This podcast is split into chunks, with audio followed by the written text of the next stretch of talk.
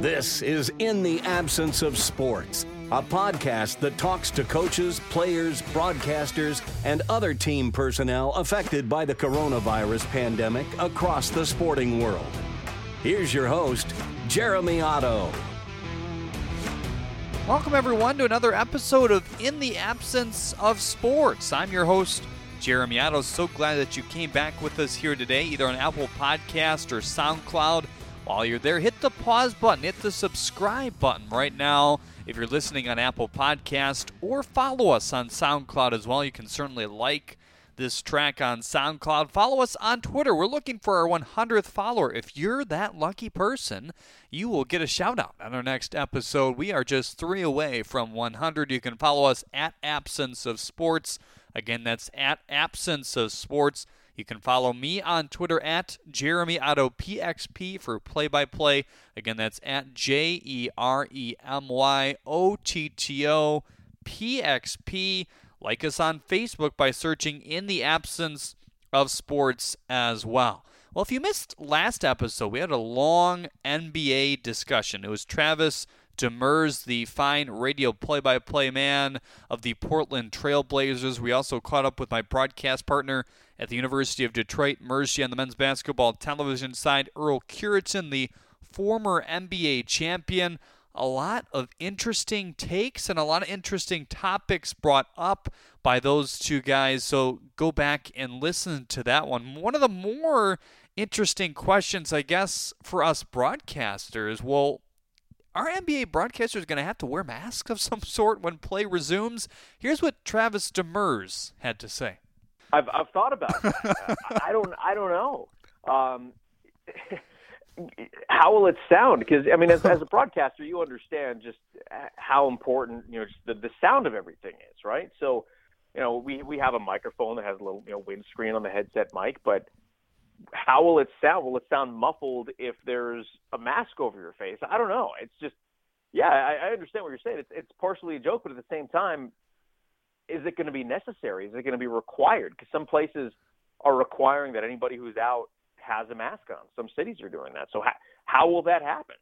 Boy, would that be challenging. I was driving in the car with my fiance the other day, and you know we were like, "Is there any way I can do this? Your voice is muffled right now as it is. It would have to be some kind of shield, I think, for it to work." So that uh, that'll be something I'm intrigued to see if I have to deal with when I go back to calling some games. But uh, I, I guess it'll depend on how the world has evolved to things and where we are with uh, this virus by then as well. Want to transition now to our guest here today. His name is Daidai Otaka. I actually called his games back in high school when we were both at the University of Detroit Jesuit High School and Academy was playing shortstop at that time. He just uh, finished up his career as a Yale University Bulldog with everything being canceled in the NCAA, but he has been granted another year like every other spring athlete in the NCAA and the NAIA. So he's looking to graduate transfer now. He's in the portal, and we are happy to have him on here today. He also serves as kind of a infield guru, that term coming from Jimmy Mancuso, his former uh, high school baseball coach at UD. Now he's an assistant over at Lawrence Tech University in Southfield, Michigan. Here, but uh, Dida, great to have you on here today. How are you? Hi, Jeremy. Thanks for having me. It's great to talk to you again. It's you know you, you kind of reminisce on you know around this time you're gearing up for the MHSAA playoffs, and you know we, we start to you know get towards the conclusion of the high school season. What fun times there were! There were certainly some good games, um, you know, back in high school, wasn't there? Yeah, I mean, a lot of it reminds me of freshman year uh, when you you know you were the voice of the Cubs.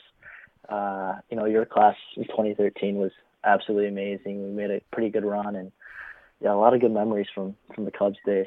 I don't know if you remember this, but my dad asked you to sign a baseball. That thing is still sitting on their TV. oh my god! I don't know if it's worth anything. That's well, awesome. Well, we appreciate you coming on here today. There's, you know, a couple things that I want to hit on with you. Um, you know, first off, congratulations on, on the finishing of your undergrad degree. How does that feel in terms of finishing finals and, you know, at a very study intensive place like Yale, of course?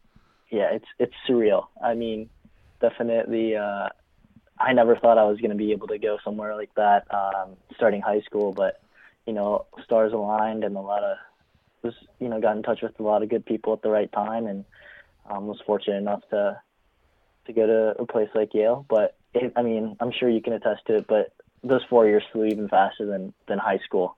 And now that it's over, it's like holy crap, we gotta moving on. So yeah, it's it's been it's been amazing though. I wouldn't wouldn't change it for the world. You know, the Ivy League is an interesting experience because you're obviously playing ball at a high level, um, you know, in the Division One, but you're also, you know, hitting the books hard too. Just what's it like as an Ivy League athlete for people that don't know? Yeah, I mean, it's it's definitely interesting. I've been fortunate enough to um, talk to a bunch of uh, kids at non Ivy League schools over summer ball and stuff like that, and it's definitely a completely different experience.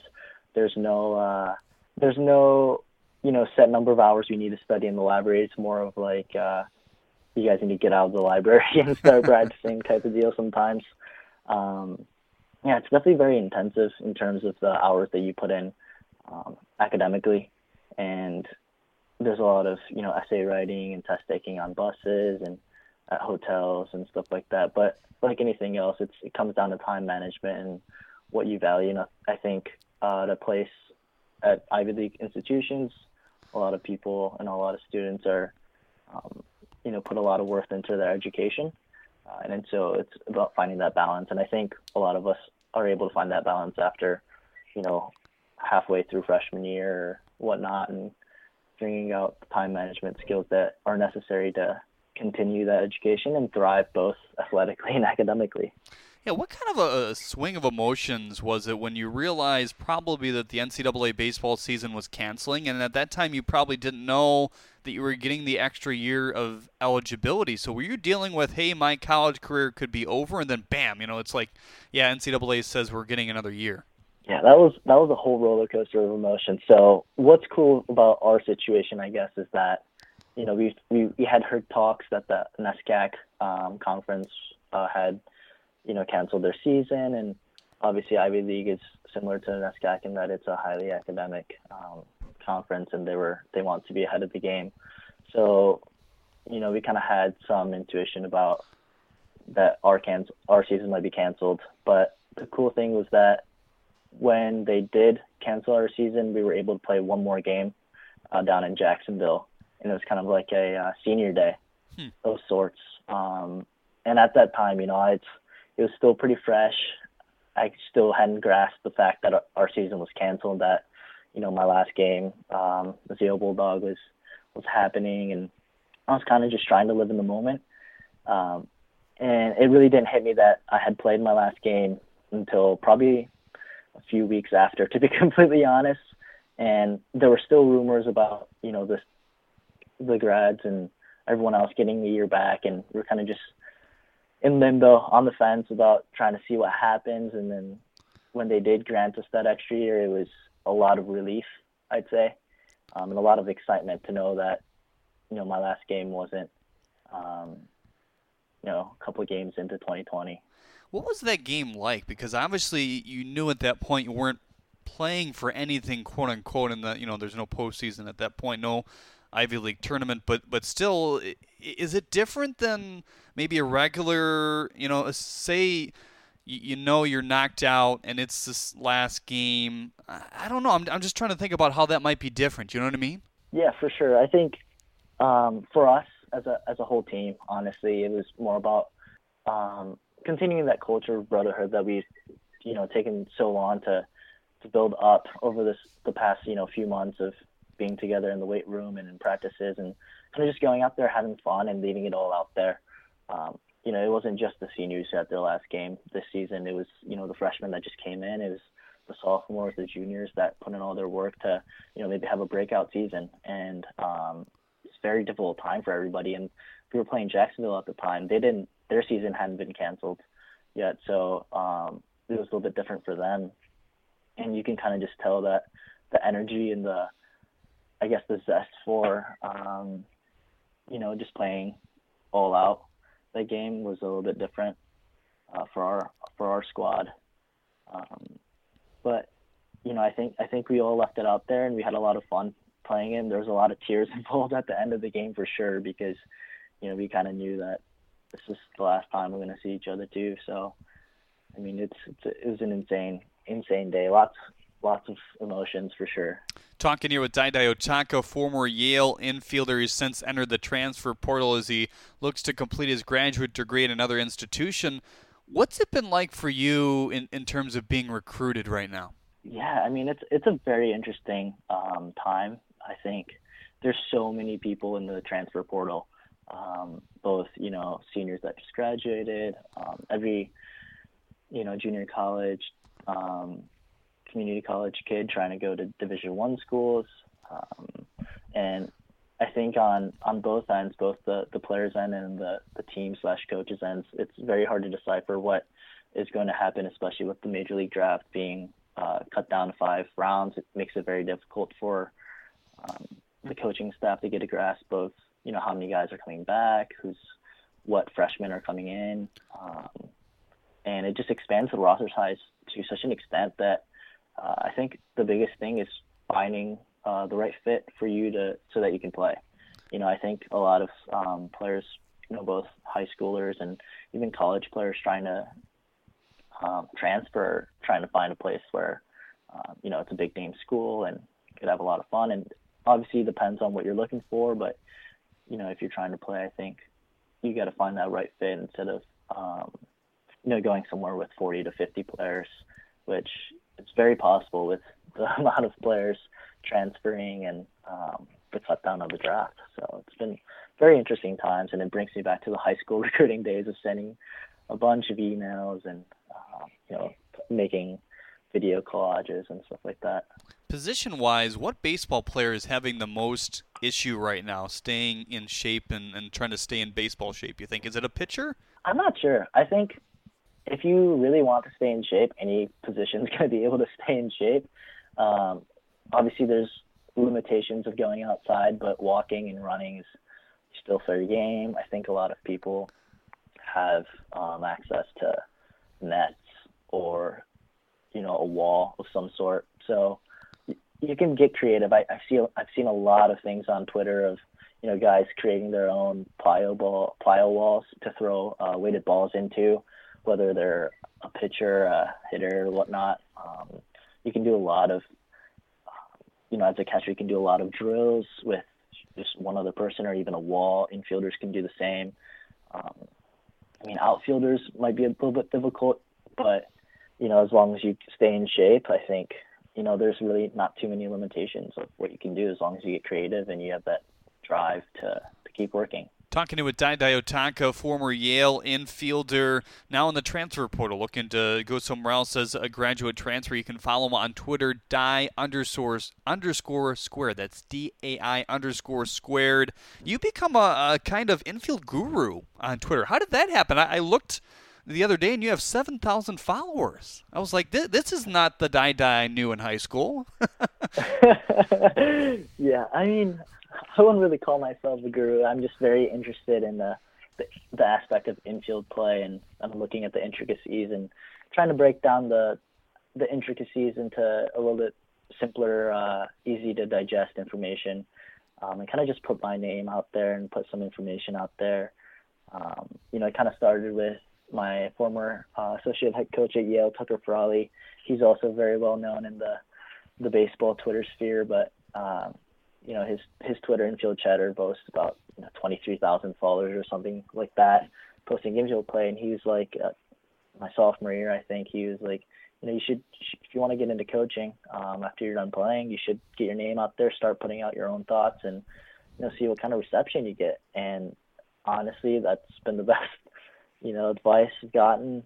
And you know, I started off with you know just merely 800 followers, and now I'm to 7,000, and it's it's been an amazing experience. Not simply just putting my um, information out there, but just getting to meet the people and getting to know and build relationships with people of all um, all backgrounds. You know, players, coaches, um, both in the college, high school, and, and pro realms.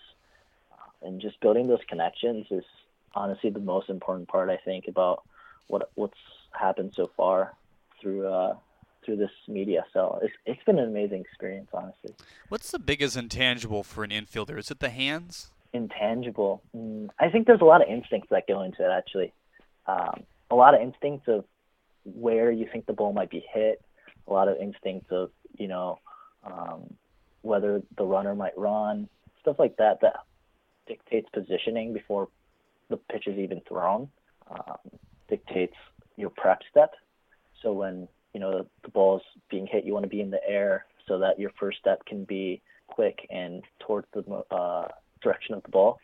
And sometimes, depending on the pitch, depending on the batter's swing, depending on the location of the pitch, you might be jumping instead of straight up. You might be jumping to the right or to the left or in or something to that effect to give you kind of a, a running start, I guess, a jumping start.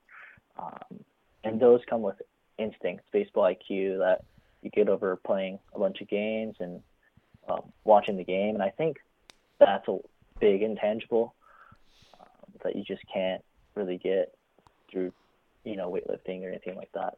Anybody you model yourself out, or you look and see, you know, kind of compare yourself to, I'm doing this right or wrong in the major leagues right now? You know, so freshman year I was a shortstop. Um, sophomore to this year I've moved over to second base, um, and I really like Kolten Wong. He, I think there's a lot of resemblance in terms of height and um, even ethnicity as well, um, and similarities there. Uh, but I, I love his fielding. He, he's really smooth. Uh, he catches everything. He's very quick. Just a very versatile player. And, you know, I think for me, just finding that um, similarity and trying to mold my, my infield around those types of players has been amazing. But I think, you know, a lot of names come out and a lot of the research I've done on infield play has been, you know, those big names like Javier Baez, Nolan Arenado, Matt Chapman, Francisco Lindor, and all those guys. They're trying to find the little things that make them great because all of them have different, you know, um, skill sets and different ways that they attack certain uh, ground balls, uh, depending on what they're best at. And just trying to look at that and trying to mold myself into my own player and my own self, I think has been the best thing that's become of all the research I've done. What's been the reaction uh, among maybe some of your teammates and other people you know around college baseball? And you know, we talk about MLB trimming from 40 to five rounds. That's drastic. I mean, that that's limiting maybe guys who who want to move on or would have been discovered this year. They may never have a chance, right? It's very difficult for for players to grasp that.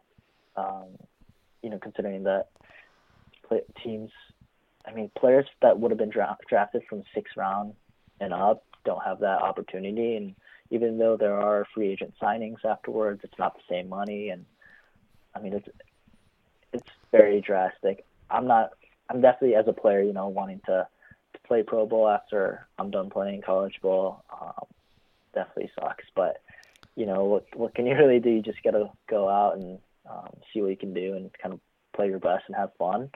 Um, but again, it, it changes up a lot of the recruiting aspect and the the sizes of rosters in college baseball and how honestly I think it's going to change up a lot of the recruiting aspect of where kids end up going um, when rosters do become bigger inevitably.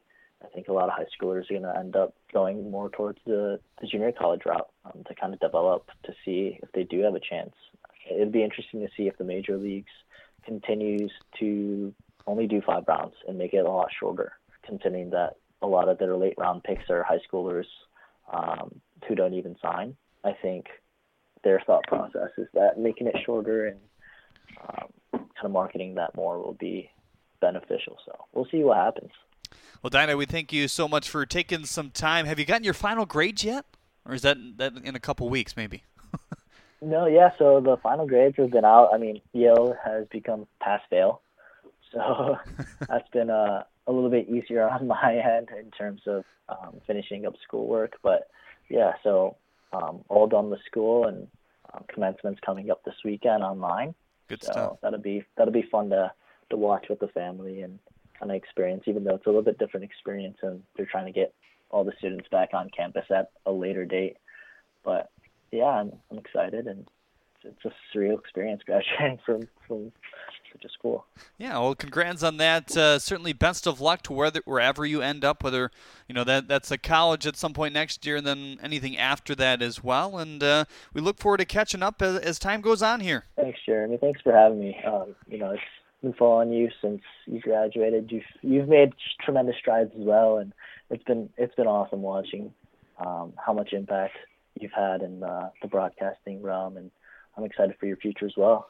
I appreciate uh, the kind words, and it was always fun to, to broadcast those games with you and Jimmy Mancuso and all those guys. You know, putting those fun teams together. We had some good ones. yeah, we've we had some amazing, amazing teams and great experiences. Well, that's Daidai Otaka, former Yale infielder who's currently entered into the transfer portal. Well, that just about wraps up another episode of In the Absence of Sports here today. We want to remind you to follow us on Twitter. Again, there's a shout out at stake for our 100th followers, so be that person right now. Go to Twitter and search at Absence of Sports. Again, that's at Absence of sports. You can like us on Facebook in the absence of sports as well. We want you to rate us on Apple Podcast. If you're on SoundCloud, you can follow us there and uh, shoot us a message anywhere to maybe send us a guest suggestion, something you want to hear out of the podcast, something you want us to discuss. We love to hear from you. Have a great week, everybody. We'll see you again soon. You've been listening to In the Absence of Sports. Interact with the show and Jeremy on Twitter at Jeremy Otto PXP. That's J E R E M Y O T T O P X P. See you again soon for another episode of In the Absence of Sports.